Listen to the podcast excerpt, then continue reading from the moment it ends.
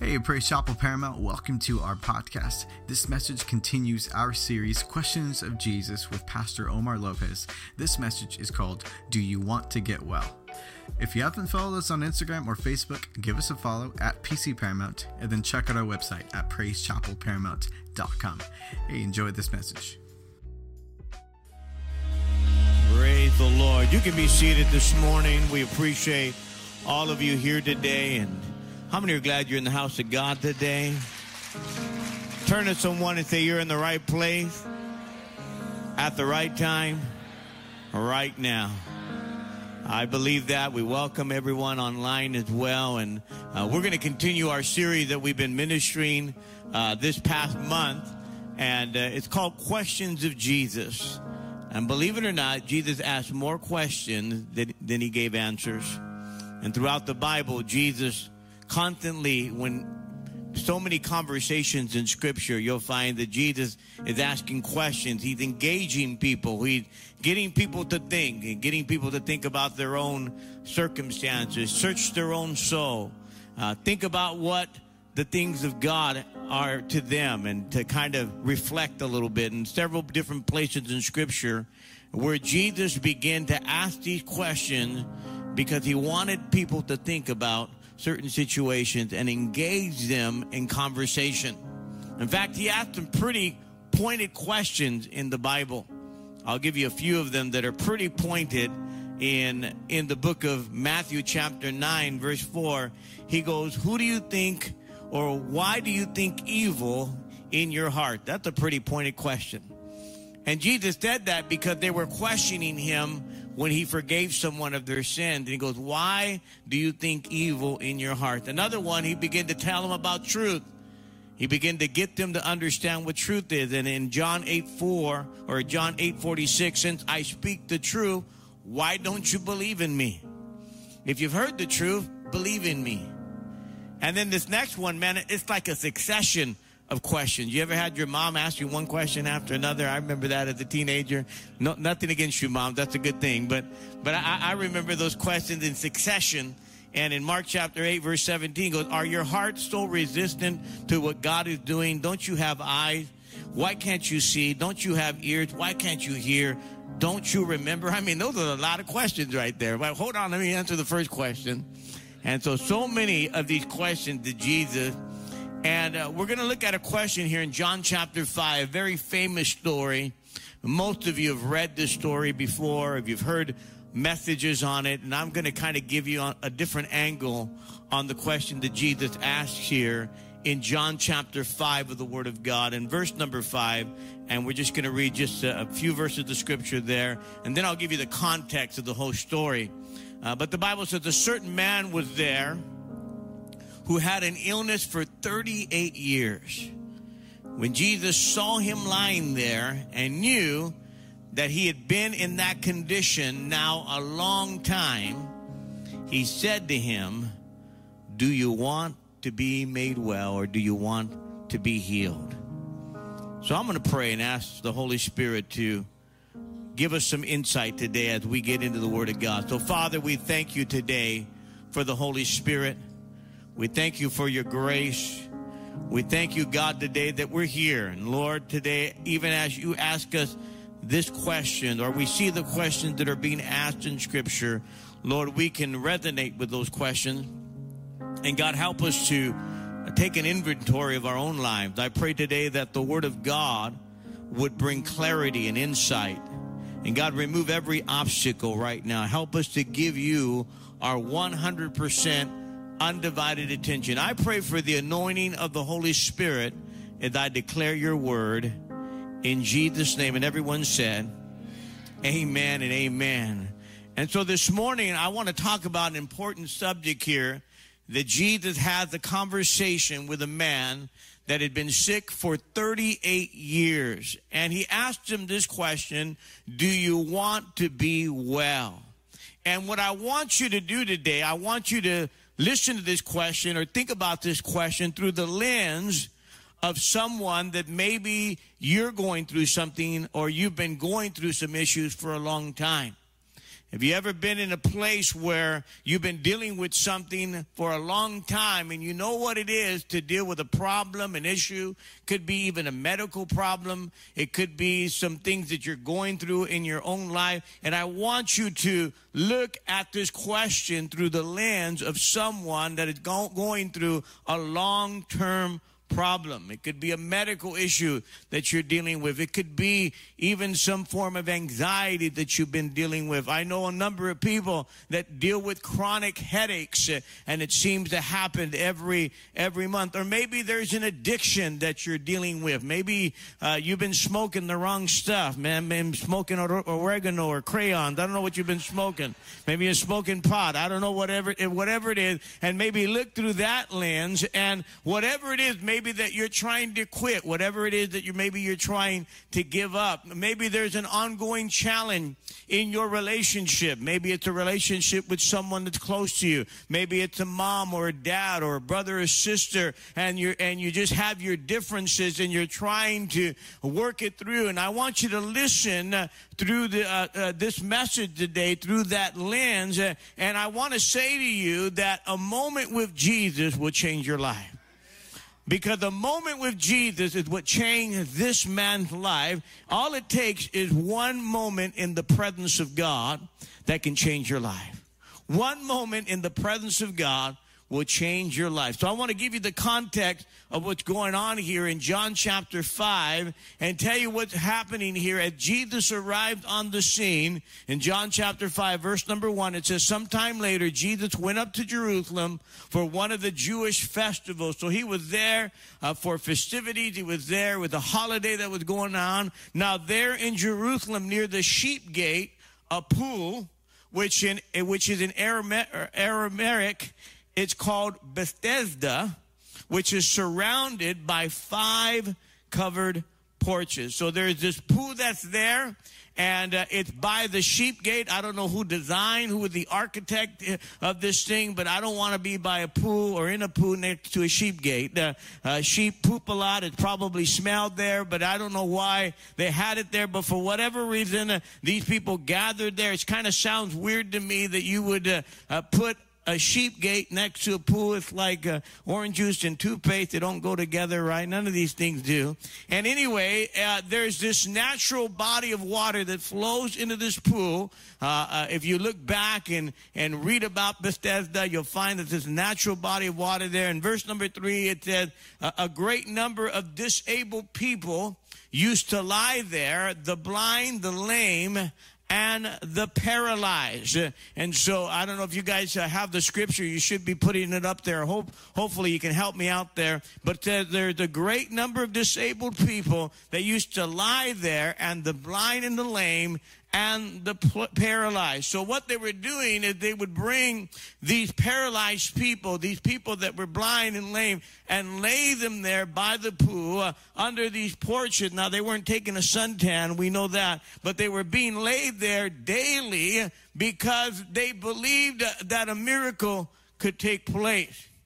There was a legend, an urban legend, or some kind of rumor, if you read the scripture, that an angel would come and stir the water.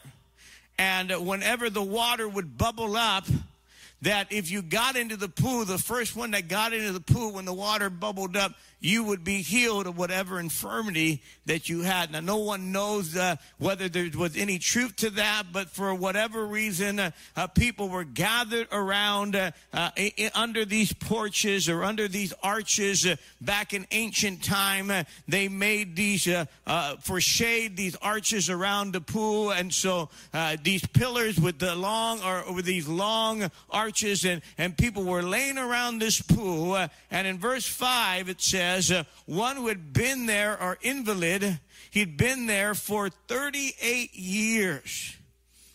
Did you hear that? thirty-eight years.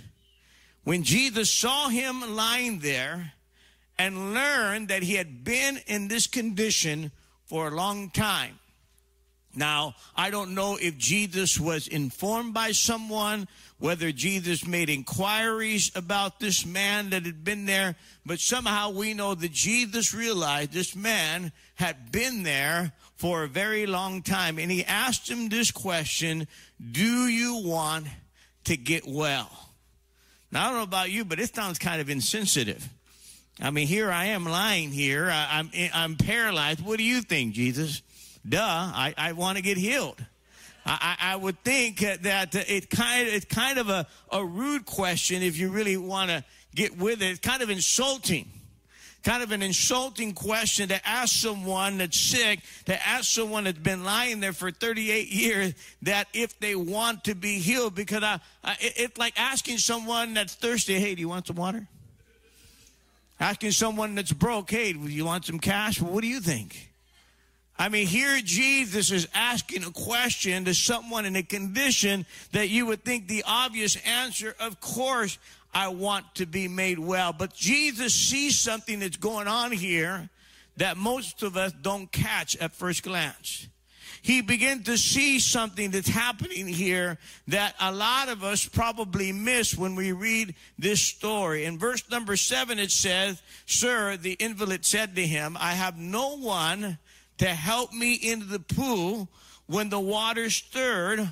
While I'm trying to get in, someone else goes in front of me." In other words, maybe someone that was well uh, able or ha- was a little stronger than him jumps in front of him, or he had more help, uh, or they had more help than he did. And he goes, and they go down in front of me. And in verse number eight, then Jesus said to him, "Get up, pick up your mat, and walk." Get up, get up out of that grave. Amen. At once, the man was cured, and he picked up his mat, and he walked. That's the miracle of God right there. See, I want to say to all of us here today, a moment in the presence of Jesus can change your life. A moment in the presence of God. Uh, the, I, there used to be a song we used to sing, is that you won't leave here like you came, in Jesus' name. Bound, oppressed, tormented, sick or lame, for the Holy Ghost of Acts is still the same. You won't leave here like you came, in Jesus' name. You won't leave here like you came. In the name of Jesus, uh, something happens uh, in the moment in the presence of God. And so I want to talk about three different things uh, about this story that can resonate with all of us uh, as we get in uh, further into the story. Number one, you can write this down. The longer a problem persists, the more discouraged you become. How many have ever gone through a problem, an issue, and the longer it lasts, and the longer the process or the longer the time you're in it, after a while, you get a little discouraged. After a while, you get a little depressed. Could be you get a little bit anxiety about it. It's an ongoing problem that just won't go away. You prayed about it. You've sought God about it. You've been talking to others about it. And it doesn't seem to go away, doesn't seem to work out. Could be a marriage. Could be you're in a marriage that, man, I prayed, I did all of these things, and it just doesn't seem to get any better. We tried church. We tried this. We tried that. And doesn't seem to get any better. It could be a physical problem. Again, uh, uh, you're going to the doctor over and over, and it just doesn't seem uh, uh, to get better. I dealt with a small problem in comparison to a lot of people for two years in a row. And again, my problem is very small. But I want you to know, a number of years ago, and some of you may remember this, uh, I, I had I had this chronic bronchitis uh, for three months, and it was two years in a row. And literally, I would walk in here, and I was just hacking and hacking, man. I was just coughing. It was just embarrassing. And somebody be preaching, and there I'm in back, coughing. It's like, you know, I was smoking that oregano. I had to get off of that and stuff. And anyway, I had all that stuff going on, you know, it was just for three months. And I remember I had to take all kinds of stuff before I could get up here and preach every Sunday uh, because I was so coughing so bad. Uh, and, and my wife was looking at me. And I, I, I, believe it or not, I coughed so bad I pulled a muscle. I went to the doctor and said, "This hurts." He goes, "You pulled a muscle. What can you do?" "Nothing." "Thanks, doc. Thanks for thanks for charging me fifty bucks for just showing up to tell me nothing we could do. Just it'll heal itself, you know." And so I can't imagine, though, that I went through that two months, I mean, two years in a row for three months. Uh, but there's people that have the same uh, issue problem for thirteen years. This guy for thirty-eight years, you can imagine the incredible discouragement. So the longer uh, the problem persists, the more you get discouraged. The second thing, write this down. The longer the problem persists, the more excuses you make about them. Because sometimes the problem can be solved by us making some decisions. Sometimes the issues can be fixed, but we have to make some major decisions. And when we don't do that, we begin to make excuses, and ultimately we begin to make excuses to make us feel better about ourselves. And this is what this man told Jesus. See, Jesus didn't ask him what the problem was, what the issue was. He asked him, do you want to be made well? Jesus didn't ask him, hey, why haven't you been healed? Jesus didn't ask him, hey, what's the problem here? Why why haven't you been made well? He asked him, do you want to be made well? And what did the man say? Well, Jesus, uh, let me just tell you what's going on here. There's no one to help me get in. And see, that's the problem, Jesus. There's a pool here, and I don't, and, and there's no one to get me in here. And so all of a sudden, he's playing the blame game. And what did I say? When you when you blame what? You be lame, right? Right? That's what happens. We're playing the blame game. And guy gets into a place where he's blaming uh, uh, the, his issue on other people. And it can happen with us uh, where we begin to blame uh, others for our problem. We're blame our spouse. Our marriage is bad because of you. Maybe you ought to look in the mirror.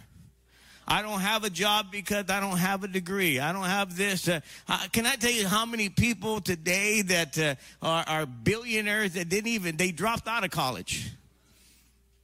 It's true. So many guys, I, I wrote a couple of them down just for your information. Uh, uh, Steve Jobs was one of them. He dropped out at nineteen years old. Bill Gates dropped out at twenty. Mark Zuckerberg, Zuckerberg, the founder of Facebook, dropped out at twenty years old. Travis, uh, our, our, our, our Travis Kalanick is his name, Uber founder, dropped out at twenty-one. So all of these guys, uh, even, even the secular world knows not to give up and not to blame. The third thing, write this down. The longer a problem persists, the more we begin to compensate for the problem. We begin to make excuses uh, for what, why things are happening the way we, and we begin to compensate because of the issue. Here's what I want to kind of bring out a little bit in this story. Jesus arrives there at Bethesda, and remember the story is, the rumor is, if you get in uh, uh, first, you'll get healed. Now, it's a rumor. We don't know if there's any truth to that. And so all of these people are there. There are hundreds of people. And what you begin to realize, what Jesus began to realize is the system that they had uh, compensated for all these sick people, it basically become a trap. Are you listening to me? It, it became an entrapment, because the Bible says that there was a certain time that the angel came, apparently, according to the legend, and when the water bubbled up, if you got into the water, you got healed. Well, if you got hundreds of people around and these porches are laying there, what are the chances that you're going to be one out of hundreds of people to get in the pool before everybody else? The chances are minimal. So the chances of you being healed were going to be minimized because the amount of people that were there. So already the system had, they had created was already working against you. They already had made accommodations for all of these sick people. They had, got, had these porches. So they said, you know, there's going to be a lot of you. Probably most of you are not going to get healed. So we're going to make these porches so at least you'll have a little bit of shade while you're laying there, while you're waiting. And this is what happened when we begin to compensate and make excuses for why we're doing what we're doing or not doing. Or why we're hooked on something and bound to something, we begin, the culture begins to accommodate us. Are you listening to me? So today you, we have people today that are drug addicts, but they're not drug addicts. They're sick. They have a disease. You're not an alcoholic. You're sick today. You have a disease. You're, you're, you're, not, you're not a criminal. Something else is happening in your life. And what we have is a culture many times that accommodates the, the problem and facilitates your issue instead of really dealing with what the real issue is. Am I right? I was looking up addiction, believe it or not. And, and I know I'm not preaching about it, but well, I guess I am. I'm going to talk about it a little bit about that. And they and, and this is what they said. I was reading a, a, a psychologist, and he said this about addiction. He said, addiction isn't a disease. He says, first, I'm not saying that addiction is not a serious problem. Clearly, it can be for many people.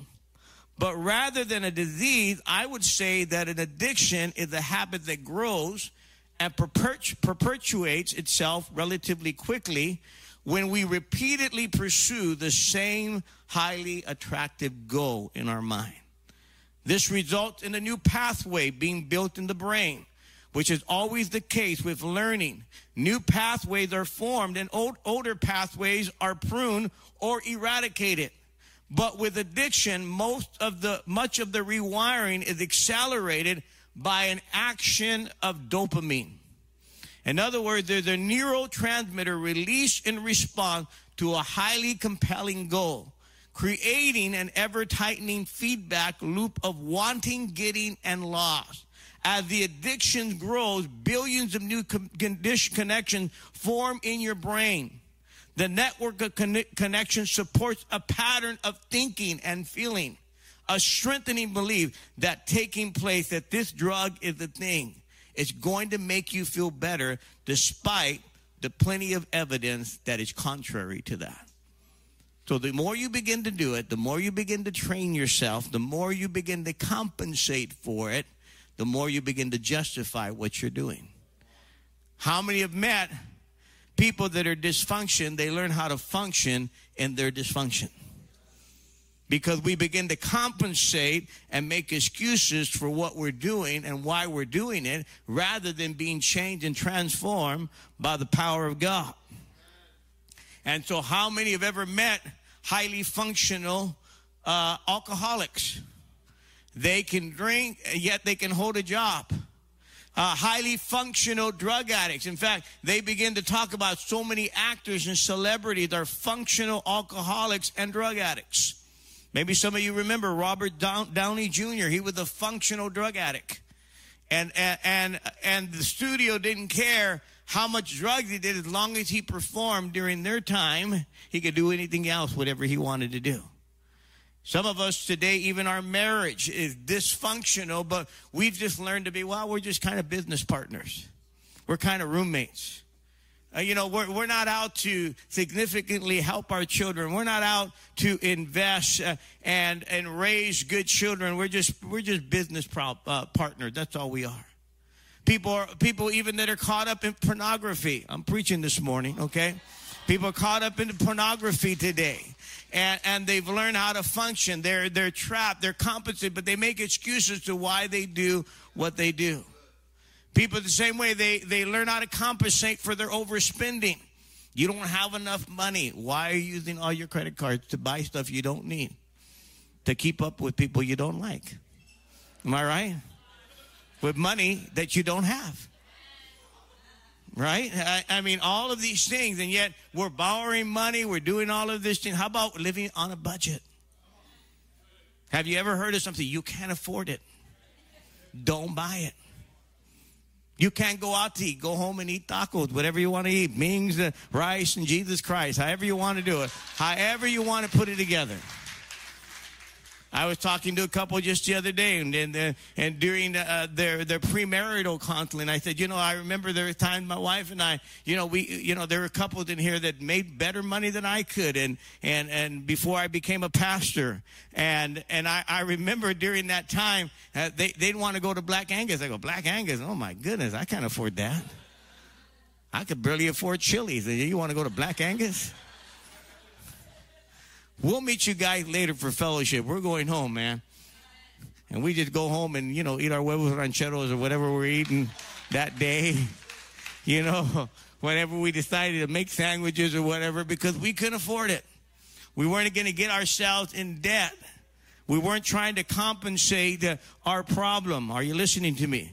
You cannot change what you're willing to tolerate. Some of us this morning, we have some issues. We have some things in our life that need to change, but you cannot change unless you're willing to recognize you have a problem. You have an issue, something's going on here, and the first step of recovery, the first step of changing is admitting you have a problem, but you cannot change what you're willing to tolerate. I try to help people all the time. I try to call out something. They, you know what they do? They get mad at me. Oh, that pastor. No, I called out on something you're afraid to deal with. You're afraid to deal that you have that problem. You have that attitude. I try to help people all the time. Trying to get them to, you know, uh, how come you don't have a job? Well, you know, I don't have a job. But you don't have a job because you don't want to work. And you're used to living off of other things and off the government helping you out. I'm preaching this morning. We want you to, we, we, we, let me just tell you what something the gospel does. The gospel improves your life. It's supposed to improve you. And we come to church, we don't just come to church to sit around. We come to church so God can improve our spirit, our mind, our thinking. Change our life instead of doing the same old thing, same old habit. This is why Jesus, the bottom line, Jesus said, do you want to get well? By the way, I've been walking around here. Did anybody want to get well here? I've been checking out what's going on, and it seems like this system that, that you guys are all waiting for the water when the water of life is standing right in front of you. You're, you're waiting for the water, and when the miracle worker is standing right in front of you, you're waiting to get in, and I'm the one that's willing to help you. And so some people will say, well, you know, uh, uh, the biggest problem to, you know, I just don't have a faith because, you know, uh, I, you know, I doubt and I have this issue. You know, you know what the biggest problem to faith is? It's not doubt. It's not fear. It's not worry. Sometimes you become so familiar with what you have that you become comfortable with the uncomfortable. You become comfortable, comfortable even in the dysfunction that you say, well, you know what, at least I know what's going on. I may not like everything that's going on, but at least I'm comfortable. At least I, I know what's happening.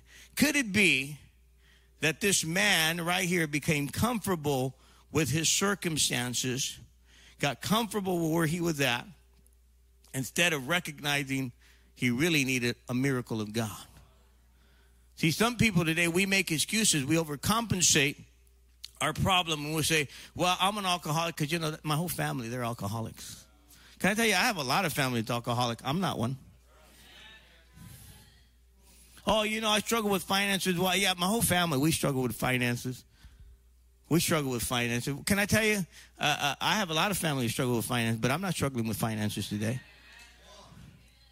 Well, you know, we, we they, they all, they, you know, they all live off the government. You know, we've, we've been on welfare forever. Can I tell you, you don't have to live that way. Thank you. All right. Can you hear me now? Hmm. I could make a commercial. Can you hear me now? All right. People say, how important is sound? How important is the voice of God?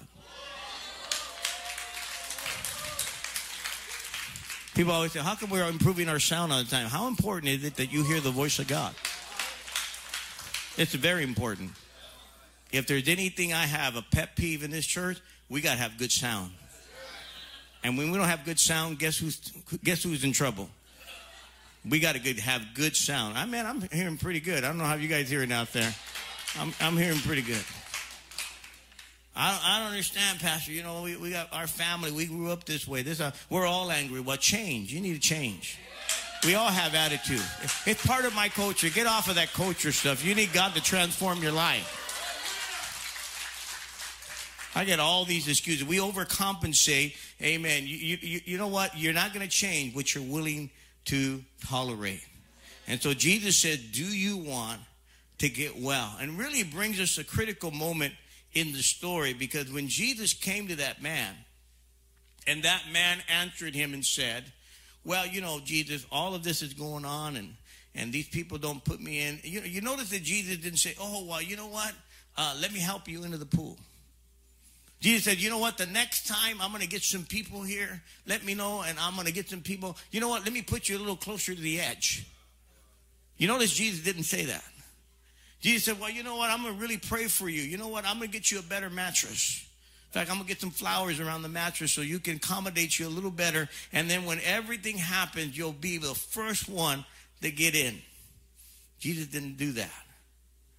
Here, here's, here's the thing about this story that really, really stands out to me. That Jesus, when he came to that place, of all the people that were there, he came to that man. And believe it or not, Jesus had to kind of walk over some people, right? Because the Bible said there were all kinds of people on the porch. So I can imagine Jesus kind of, well, hold on, excuse me there, and, and then getting around. And he comes over to this man. Again, maybe he made some inquiries. Maybe somebody told him that this man had been there for thirty-eight years. And Jesus, so this is the picture of grace, that God is willing to walk over, get over to where you're at. Amen. That God will go out of his way by his grace to reach you. That God will go out of his way to reach your soul. Can you say amen? It's a powerful picture of grace. Uh, out of everyone that was there, Jesus came to that man. Out of everyone that's been around, uh, Jesus came to you. He's using you. He's calling you. Amen. Jesus Christ saved you. And that's what Jesus did. The picture of grace, that Jesus came to this man. And it gives us a great thing here, because it gives us the picture Of, of, of the power of, of time, of a time frame here, because the Bible says thirty-eight years. Why did John, who wrote this book, give us that information? He could have just said a long time. But the Bible says that John writes it out here, and he says thirty-eight years. It's significant because it's giving us the power of a time frame. That it tell, it's telling us that, that this guy had been in the same place for a long time. Are you hearing me? Same place for a long time. And so Jesus finally said, do you want to get well anyway? He's not asking. Here's the thing about it. Is Jesus not asking this man to get an answer. He's asking this man to give him the answer.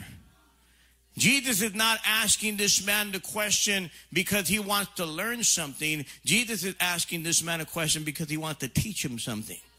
Could it be that Jesus wants to teach us something out of the question that's being asked here, and trying to tell this man, do you realize who it is that's talking to you? Do you realize the person that's in front of you right now, that I am the miracle worker, I am the way maker that's standing right in front of you this right now? And here, here's the question. He says, do you want to be made well? It's kind of a feeling question, right? A feeling question. Do you, you know, do you want to be made well? I mean, do you want, do you want to be healed in the first place? Or are you kind of liking the accommodation the way they are? Are you functioning in your dysfunction? And so Jesus asked him a feeling question. He asked this man who had the physical condition a feeling question. He said, do you want to be made well? I know you've been in this condition a long time. I know you've been in this place for a very long time, but I want to, but do you want to? Can I be honest with you? God wants to, but do you want to? God wants to change your life, but do you want to?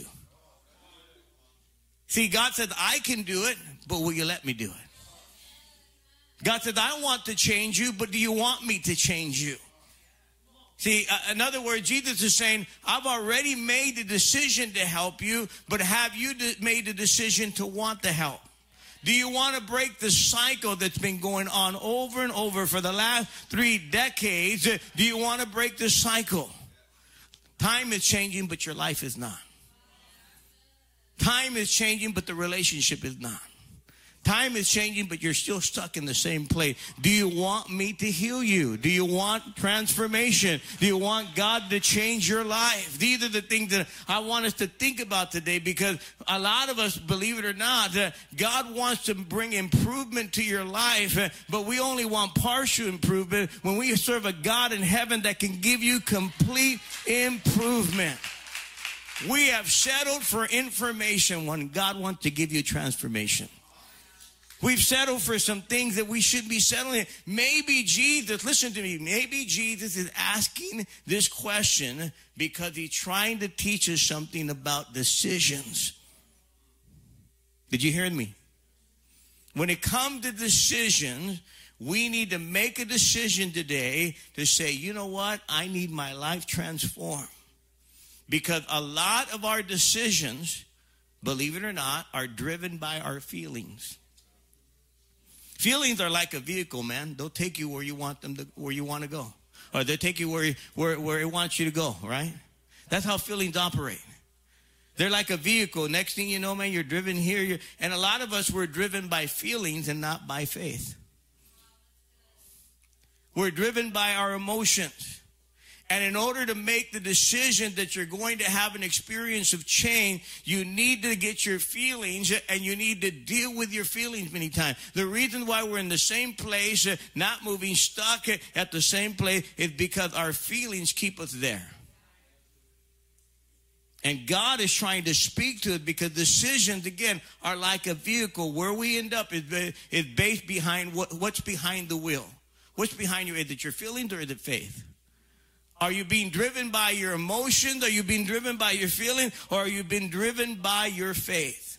And so maybe Jesus is teaching us today not to be driven by our feelings, but by our faith.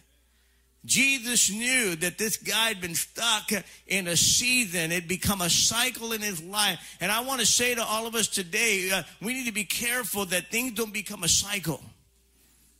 Seasons change. Seasons change with time. Cycles change with us. And we have to begin to realize, hey, am I, is this a season in my life?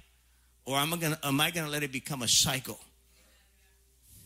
See, this is where we have to re- realize, you know what? I got to get out of this thing. I got to get out of this feelings and emotion. And I got to stop being driven by these emotions and these feelings. See, sometimes I realize today that I need the Word of God because I need to be anchored to truth. I need the Word of God in my life because I need my mind transformed. But my feelings will say, no, you don't feel like reading the Word of God. Right? My feelings would say, well, you know what? Uh, uh, you don't feel like reading God's Word. Sometimes I need more than just principles, uh, but I need to engage myself in worship and surrender my heart to God and lift my hands and let my spirit uh, get in touch with God. Sometimes I need more than, I need a touch of God. But my feelings would say, no, you don't feel like worshiping God today. And I miss a moment of transformation with God. See, if the enemy can get you to hide what's driving your decision, the enemy can control your decisions. God wants to expose, he wants to expose some of those feelings in your life today. He wants to expose some things that have been in the driver's seat since twenty twenty. Guess what? twenty twenty is over and we're in twenty twenty-one. You need to make some decisions based on faith, not based on feelings. Some of us are still being driven by the feelings in twenty twenty, and God is saying, you need to move on to twenty twenty-one because I've got something greater. I've got some improvement I want to make in your life. Can you say amen? It's time to get up. I said it's time to get up and get moving. It's time to get up. It's time to get up where you've been. It's time to move on and what God has. Stop staying stuck where you're at. Some of us, you're stuck in the same old mode over and over, year after year. And Jesus said, do you want to be made well? Because I can heal you. I can transform you. I can change your life. See, they were waiting for the water, man, and the water of life was right there. And today, the water of life wants to change, wants to cleanse your life today. I want us to bow our heads in reverence to God for just a moment here. Father, we thank you. I want the worship team to come. Lord, we thank you for your grace. God, we thank you for your goodness today. We thank you, Lord, that you're transforming our life. That, God, every miracle in the Bible started with somebody making a decision. And, God, when we make the decision, not based on feelings, but based on faith, you'll change our life. Just like that woman, Lord, with the issue of blood, she made a decision. All she had to do was touch the hem of your garment, and she was miraculously healed. God, all we have to do is make some decisions today, not based on feeling, but based on faith. Because, God, you can only change today what we're willing to confront and admit. God, today, get us out of that stuckness. Get us out of that place that we've been locked in. Get us out of that place that's kept us unmovable. Get us out of that place, Lord, that mindset that keeps us addicted to things that tear our lives apart. And God, help us to move forward. God, you want to make overall improvement, soul improvement today. So, Holy Spirit, reach across this room right now. People are sitting in this building. And God, I pray for people right now, wherever they're at. Perhaps you're out there right now as you're listening to the sound of my voice. You're in this room, or maybe you're watching me online today. Whoever you are today, I want to just reach out to you and tell you that the God in heaven that wants to ch- touch your life, he wants to transform your life. That wherever you're at right now in your life, there's a God in heaven that cares. And believe it or not, he can change your life. In fact, I tell you, he can improve your life. Most of all, he can forgive you. Because the Bible says most of all, most of all of us this morning, we've sinned, the Bible says, and we fall short of the glory of God. There's none righteous, not even one. We need God's forgiveness. We need God's healing. We need God's love today. So if you're in this room, maybe somebody brought you, maybe you came on your own. However you got here today, I don't believe it's coincidence. I believe the Lord brought you here. He loves you. He's reaching out to you this morning. And he wants to forgive you. He wants to touch your life today. He wants to transform your life.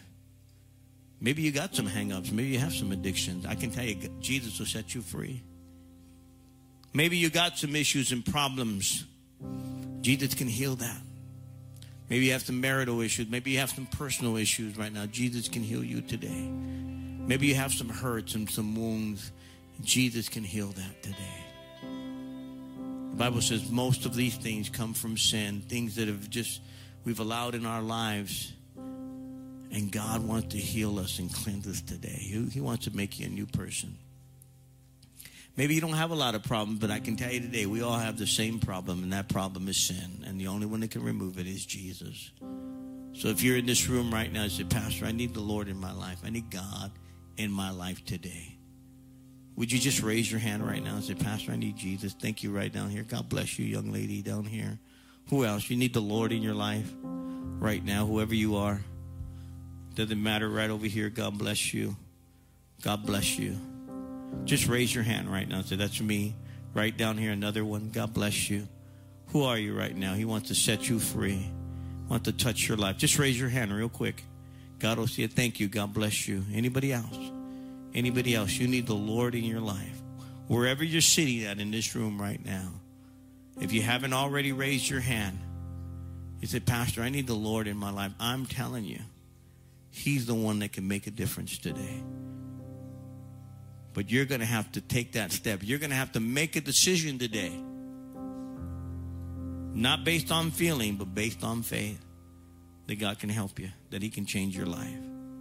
Who are you right now? You'd raise your hand and say, Pastor, that's me. I need God in my life. Who are you? Anybody else right now? Maybe you were once walking with God at one time, but you're away from God today. You, you, you just walked away, and you need to come back. You need to rededicate your life to him. Who are you? Would you raise your hand right now and say, that's me, Pastor. Thank you. Anybody else? Anybody else? Anybody else? Just raise your hand right now. We want to pray with you today. We we don't want you to leave here the same way you came in. You won't leave here like you came. In Jesus' name. Anybody else? We want to pray with you. If you raise your hand, look up at me real quick. You mean that right here? You mean that? Anybody else? You mean that? Praise God. Would you come? I, I need some people to come with them. Come with these young people right here. God bless you. And, and I, I want you to pray with them. I want. I need some people to just pray with them right now. Just lead them in a sinner's prayer. And uh, we need someone over here. Think. Thank you. This young man here. God bless you, man. Praise the Lord. Would Would you pray with them there? If uh, just lead them in the sinner's prayer, amen, or maybe someone else, whoever you want, whoever want, just want to lead them to the Lord. Anybody else? Anyone else this morning? Hallelujah. Isn't God good? Why don't we stand together? We're just going to, they're going to lead us in a worship. And today, I really want to challenge you to get well. Some of us are stuck in the same place. Some of us this morning, we need some spiritual improvement.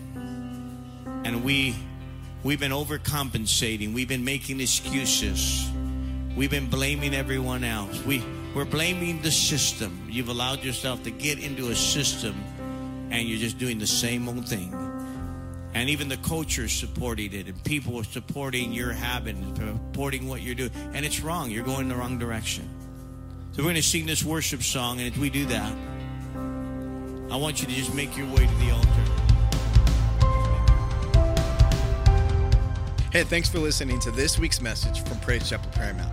If you want to stay connected, follow us online with Facebook and Instagram at P C Paramount, or visit our website at praise chapel paramount dot com.